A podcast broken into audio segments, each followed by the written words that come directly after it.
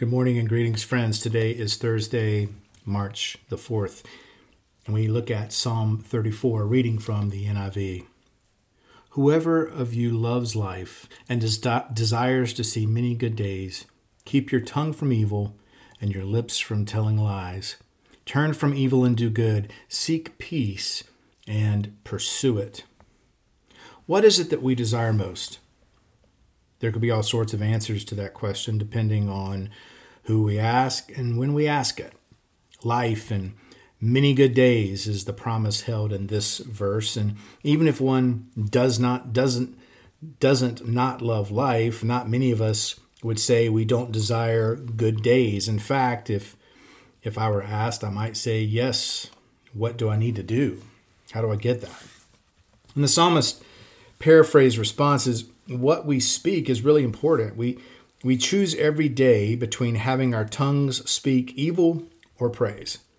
And if we choose to keep evil and lies from crossing our lips, we also need to ask forgiveness for the times we have allowed evil and lies to escape. And then in asking for forgiveness, then whom do I also need to forgive? How relentless am I pursuing forgiveness and the forgiving of others? Pursuit is an active word, it suggests action, um, vigor. Pursuing peace found only in God delivers us from all our fears. And if our daily news feed is to be believed, we have a lot to fear.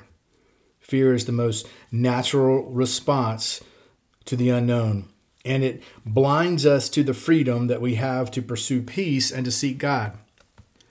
As the old hymn assures us, "'Twas grace that taught my heart to fear, and grace my fears relieved."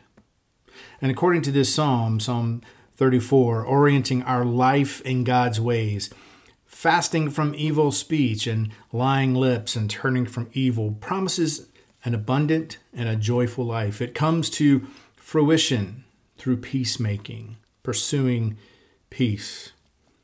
Good days. How does one whose very life has been saved by God, by Jesus, respond? Well, with amazing and enthusiastic joy. Verse 1 of the psalm answers I will bless the Lord at all times, his praise will always be on my lips. So, Father, Jesus, Prince of Peace, thank you for the grace that taught my heart to fear and grace my fears relieved. Thank you for the promise of life and many good days. In Jesus' name we pray. Amen. And God bless.